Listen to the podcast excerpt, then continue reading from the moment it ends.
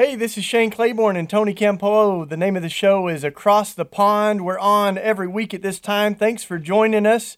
Uh, and we call it Across the Pond because we're recording over here in the United States on the East Coast, right outside of Philadelphia, the city of love. And we're we record from uh, Cabrini University, which is across the street from Eastern University. It's a wonderful a testament of the unity of the church, a Catholic school across from a evangelical school.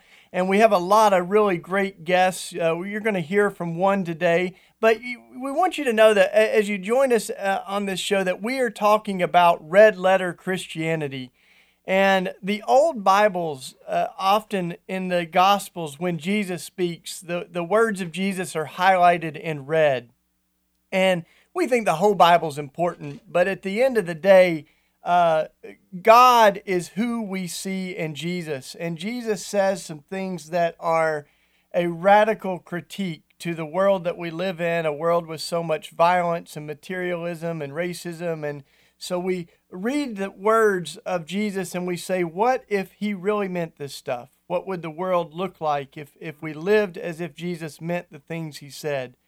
Uh, so thanks for joining us, Tony. Over here, we've been doing a series of, of folks that are have been connected to your ministry uh, for decades, and folks that are doing pretty great stuff around the world. So we got one of those. We've got uh, on the phone today uh, uh, Diann Takens.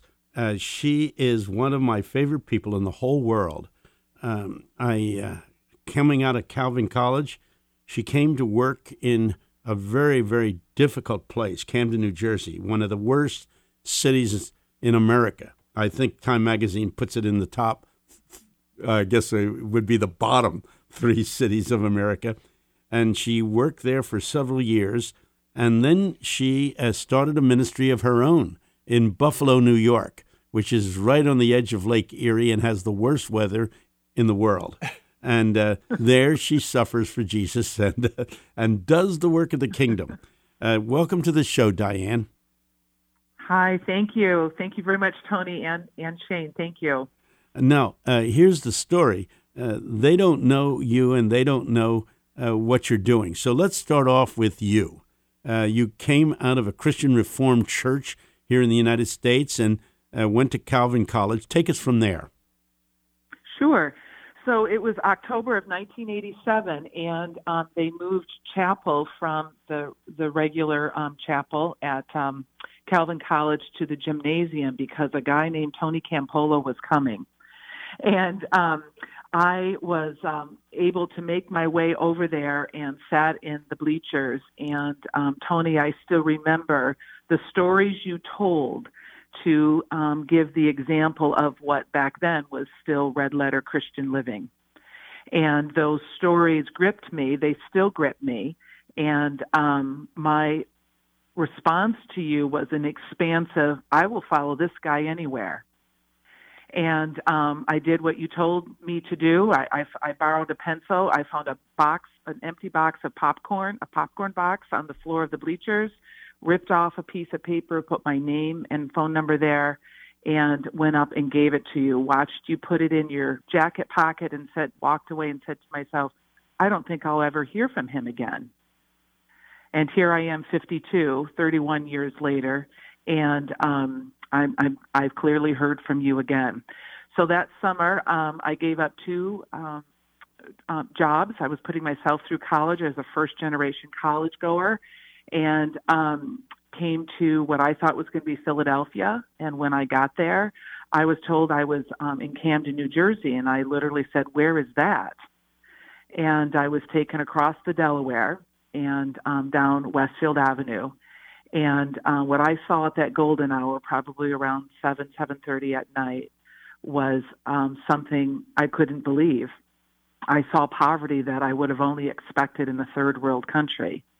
And um, what I said to myself was what I say to myself today, which is, how is it I didn't know about this?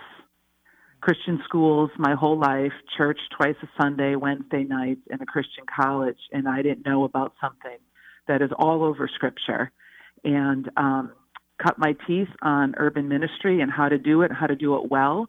under the um, direction of Bruce Main. I was there for parts of four years, and then, as life would have it, I, I took what I learned up here to Buffalo and um, started what is now Peace of the City, and we're in our 27th year here. Wow! And uh, for folks listening in too, we've had uh, Bruce on the show um, too, and the, if if you end up uh, looking for a internship or uh, an opportunity to serve for a summer, uh, Urban Promise in Camden, and it's in many other places too. But it's an incredible place to be. It's right across the river from us, so we're always uh, cross pollinating. Mm-hmm. You know, across the river, Diann. We've got a community in Camden as well, and uh, have all kinds of gardens going over there and murals and the same stuff we got going in Philly. So it's uh it's beautiful. So you that's kind of where you you uh, you started and is what you're doing now um, similar to the work in Camden? Tell us a little bit about that. Sure. So it is similar, but also different. And um, we, our four focus areas are literacy, the arts, advocacy, and transformation. And so um, the programs that we run here need to um, be an expressive and expansive place for those things to happen. So with arts, we have um, uh, Shakespeare comes to 716. That's our area code. We do a full production of Shakespeare. And we do, we write our own ordinary resurrections, which are the true stories of the young people who come through here. We believe that if you mm. can own your story, no one else can tell you who they think you are. And that is soul building at its core. Um, I found out about 14, 15 years ago that the number one indicator for the need for future prison cell space was the current reading score of fourth and fifth grade black boys. Yeah. And we stopped the presses and stopped everything at Peace of the City until we addressed literacy at every level. So our Literacy for All program is foundational um, for what happens here. Um, and then the advocacy work is we um, we go into the schools, into the courts, into the homes, into the hospitals, any place our kids go, we go with them to make sure that they are being treated um, fairly and properly and with the love and respect that they deserve. And um, we also, um, our education programs, right, are, are classic in helping with homework. We also do SAT prep, college prep. Um, we are establishing our own what used to be called the GED program mm-hmm. here at um, Peace of the City. It's now renamed here in the United States. Um, and then the other piece we do it, is we tell, started tell, three tell small, our audience three tell small our, businesses. Maybe uh, say yeah. say the, about the renaming of that. Yeah. What is that program? The people over in the United Kingdom who hear this story, yes. I mean, you so, uh, people in the United States know what you mean. Uh, but yeah, yeah, explain that. program is a way to complete your high school education, not in a traditional um, public school setting. Um, and so that's been renamed to TASK. Yeah, and because you would have to say that about about half of the people uh, in your program uh, did not complete high school, and so this is a way for them to get their education. Correct. The the um, dropout rate for African American males here in Buffalo hovers around seventy percent. Whoa! Which Whoa! is stunning. Mm-hmm. Yeah. Right.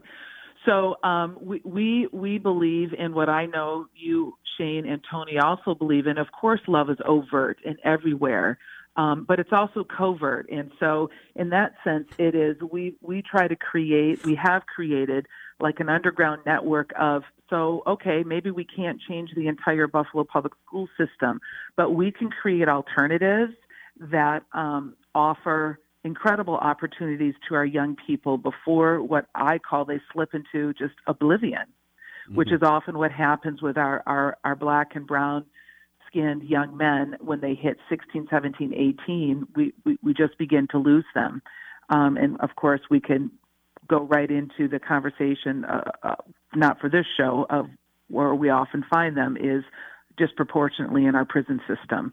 So there's a direct correlation from liter- to from literacy to um, our young people who are in prison. 85% of our of the juveniles who interface with our criminal justice system are functionally illiterate. 85%. Could you? So we we are coming after that hard and have been for years. Well, I know what you're doing. I would like to know how you're doing it. Uh, how do you work yeah. with these kids? Do you run uh, programs after school? Do you pro programs in the mm-hmm. evening? Uh, what kind of programs do you run? Right. So, um, you know, true to the model that I learned in, in Camden, Tony, is we're an, we have been an after school program. Um, we're open anytime after one o'clock because sometimes kids are done midday until six, and then we collaborate with two other neighborhood organizations to offer evening um, programs as well. So where we're growing into is offering programs during the day for those who've dropped out and um, or being diverted from the prison population to peace of the city. We're pioneering programs for um, that piece. Uh, it's a new legislation in New York State. Um, so we, we, will soon, Lord willing, be open. We could be open 12 hours a day, which is beautiful. When we're open 12 hours a day, five to six days a week, then I feel like I can begin thinking about leaving. there you go. Uh, you know, we just had our graduations uh, here, and I got to go to one of a young man I've known pretty much since he was born, and uh, uh it's quite a celebration. You know, it, it, there's screaming and yelling, and um, all kinds of uh, cars blasting their horns. It's a, it's a when you have almost half the kids, or as you said, in some cases, the demographics more than half the kids dropping out by the end of high school. Um, it ends up uh, being a little different than the celebration uh, that I, of the town I grew up in uh, down in Tennessee. Right. But you know, I it, all these things really intersect because I went to one of these graduations, and the the principal or the dean said. Uh, w- very uh, celebratory. He said, We have more kids going to the military this year than are going into college. And people cheered. But my heart really sunk because what we also see um, is not only are kids filling the prisons, this kind of school to prison pipeline. But there's also um, what young one young man said: we don't have the the draft, the military draft in America, but we have a financial draft. There's an economic draft that if you don't uh, know how to go to college, the military sometimes can feel like the only option. And I don't know if you see that in Buffalo, but that's something. There's even uh, going back to Vietnam, the memorial. Mm-hmm for the high school with the most kids killed in the Vietnam War is right around the corner from us, and it's you know not a coincidence that it's a almost entirely you know African American economically struggling neighborhood. Right, right. Uh, we certainly do see that even the most well-intended um, graduates of um, Buffalo Public Schools who are have been a, grown up or, or been a part of Peace of the City still struggle with the most basic understanding of how to go to college. One young man, Jaden, two weeks ago, I checked in with him. He, he got into Niagara um, University up in by Niagara Falls, and he never declared, he never confirmed that he was going to go there, and he didn't know that he was supposed to. Yeah. So something that simple, right? So simple. So of course I'm all over it, um, calling admissions and making sure it happens. But um, we see that. We also believe that training the next generation um, of our workforce is critical yeah. because if you can work hard and work well, you can um, begin over and over again as many times as you need to until you're at that place of living the meaningful life you always wanted. So that's another huge component of Peace of the City, and um, it's it's one that excites me personally because it was true for me getting my first job at Pizza Hut at 15, and I still remember the exact amount of that first paycheck. I thought I was the richest woman in the world. yeah, and it was 100. It was 138 bucks. Well, we, we should pause just a second to say, first of all, this is a, a great conversation with Diann Takens from uh, who's been a part of this wonderful work. Peace of the City has some uh, in Buffalo, New York, and has a lot of roots with Tony. We've been profiling some guests that Tony has known for a long time, and um, but it's very familiar to the work in our neighborhood too. We have uh, three uh, percent of our neighborhood that has a post high school degree. Three percent. Wow. So um, wow. Uh, that that uh, that means associate, you know, bachelor's, anything. And so, um, you know, college may not be for everybody, but it sure is limiting um, to your future. And our circumstances really can uh, uh, put some serious roadblocks into the possibilities of our future. And I, I, noticed, as you said about your work, that you, you you are doing after school programs, but you're also doing some comprehensive work around advocacy and transformation. So tell us a little bit about what that looks like, challenging some of those systemic obstacles and economic challenges on the on the macro level. Right. So it's been, you know, it, it, we learn as we go, we learn as we grow, and um, our ability to impact um, systemic injustice and is um, limited uh, at face value, but it's profound when we when we realize the way that that's changed is by the transformation of human beings. Mm. So, as these young people um, understand their own worth in Christ, understand their own beauty as a child of God, regardless of their circumstances, um, they join what I what I would call and, and consider you two a part of, right? This this covert underground network, red letter Christians, whatever you want to call it, where we say it's what Jesus says or um, or bust. Mm. I'm believing it with my whole heart or close the doors. And so these young people then become their own advocates in a system that is so overwhelming um, as far as the ability to, to change it. And, um, and that's our belief of the best way to change the system is to give the young people who are so hungry for more what they need and watch what they will do within that system, including, um, you know, um, generational poverty and generational drug use and unemployment, that they can go in, get what they need from of City, and go back to that family system and um, be the iconoclasts there, the ones who lead out, the ones who say, no longer, I'm not doing this anymore. And these are the stories that show up in our, our ordinary resurrection monologues, which we perform several times a year around the city. Mm. Um, and people find out that these young people are Buffalo Gold. That's that's what we call them. So, do we address blatant um, um, injustices within uh, uh systemically at, at through Peace of the City? Absolutely. But our big belief is, which I believe is modeled by Christ, is it's it's you confront what's in front of you, but the real work is in creating um, that gathering of people who will link arms and say, "I'm undeterred." And at the end of the hardest day, right, love wins the day. And that is what we are graduating from Peace of the City into what we've now called our program is called Peace for Life. We have um, half of our those who work at Peace of the City now are those who've grown up at Peace of the City, and it is my goal before I leave that every position here at Peace of the City is filled by someone who went to Peace of the City or has grown up in this neighborhood. Then I feel like my work is done. Mm. Uh, let me uh, say this uh, Diann Takens, who is being interviewed today uh, on this show, uh, has done uh, a long standing work in Buffalo, New York, one of the more difficult cities in our country. And uh, your inner city ministry sounds like a lot of other ministries, but it's not. You do something during the summer that boggles my mind, mm-hmm. considering that you're drawing kids from very impoverished backgrounds, uh, mostly mm-hmm. African American and Hispanic, uh, and mm-hmm. yet you got them doing Shakespeare, and you put on this big, sh- put big show, and I, I believe you do it in a park. Do you not op- open air? Right. So uh, as as our um, friends and family in um, Great Britain would know, right? That's where how Shakespeare began. It was um, it was very uh, public. It was in the streets. It was for whoever stopped to listen, and um, we were um, profoundly impacted by a funeral um, for a young African American woman um, about 14 years ago who um, hung herself in the um, detention center downtown. Um, the funeral for her that I attended, her father, who was a pastor, quoted Hamlet to be or not to be, hmm. to live or to die. And um, I walked out of there that day with Megan, who was our theater director, and I said, We must do Shakespeare. And I knew that there would be um, critics, right? Why are you why are you doing Shakespeare when you're an inner city program? But I went back to what something my grandfather taught me, who was a leader in the Dutch underground during World War II. He said, "Diann, all truth is God's truth." Hmm.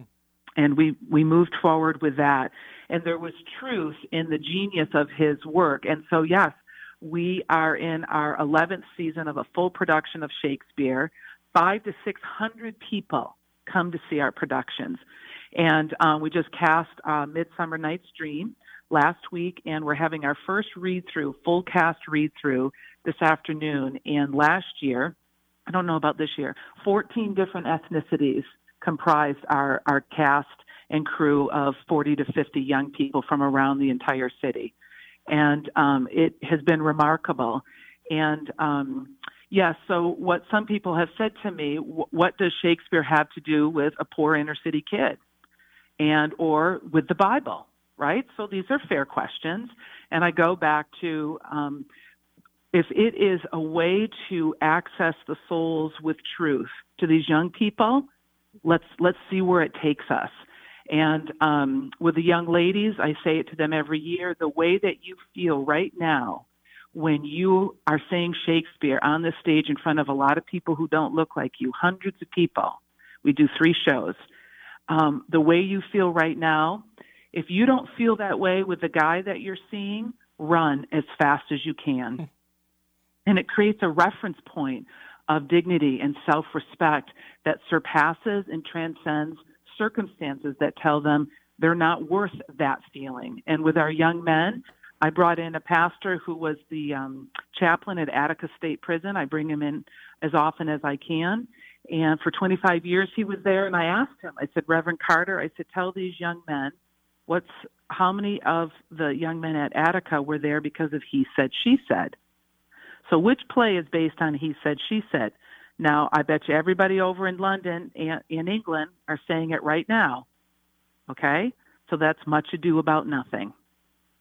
The entire play is about what happens around he said, she said. Much ado about nothing. He said 70 to 75% of the inmates at Attica are there because of he said, she said. Yeah. So all of a sudden, Shakespeare becomes this radical way to reach our kids. And um, every year I just I watch and I go, here we go again.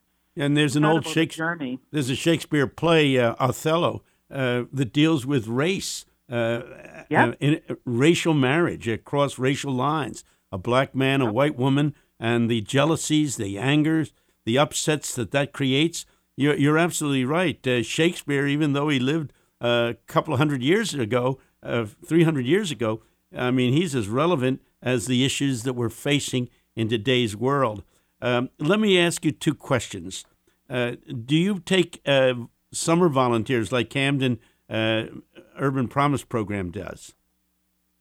We do, yes. We we are able to. We we can't take quite as many, but we do do that, and our focus is theater. Although we run all of our programs, our main focus is theater. We also do like um, Little Shakespeare for our younger kids. It's a blast. Like I can't believe that I get to do this as a part of my work. So yes, we do. Uh huh.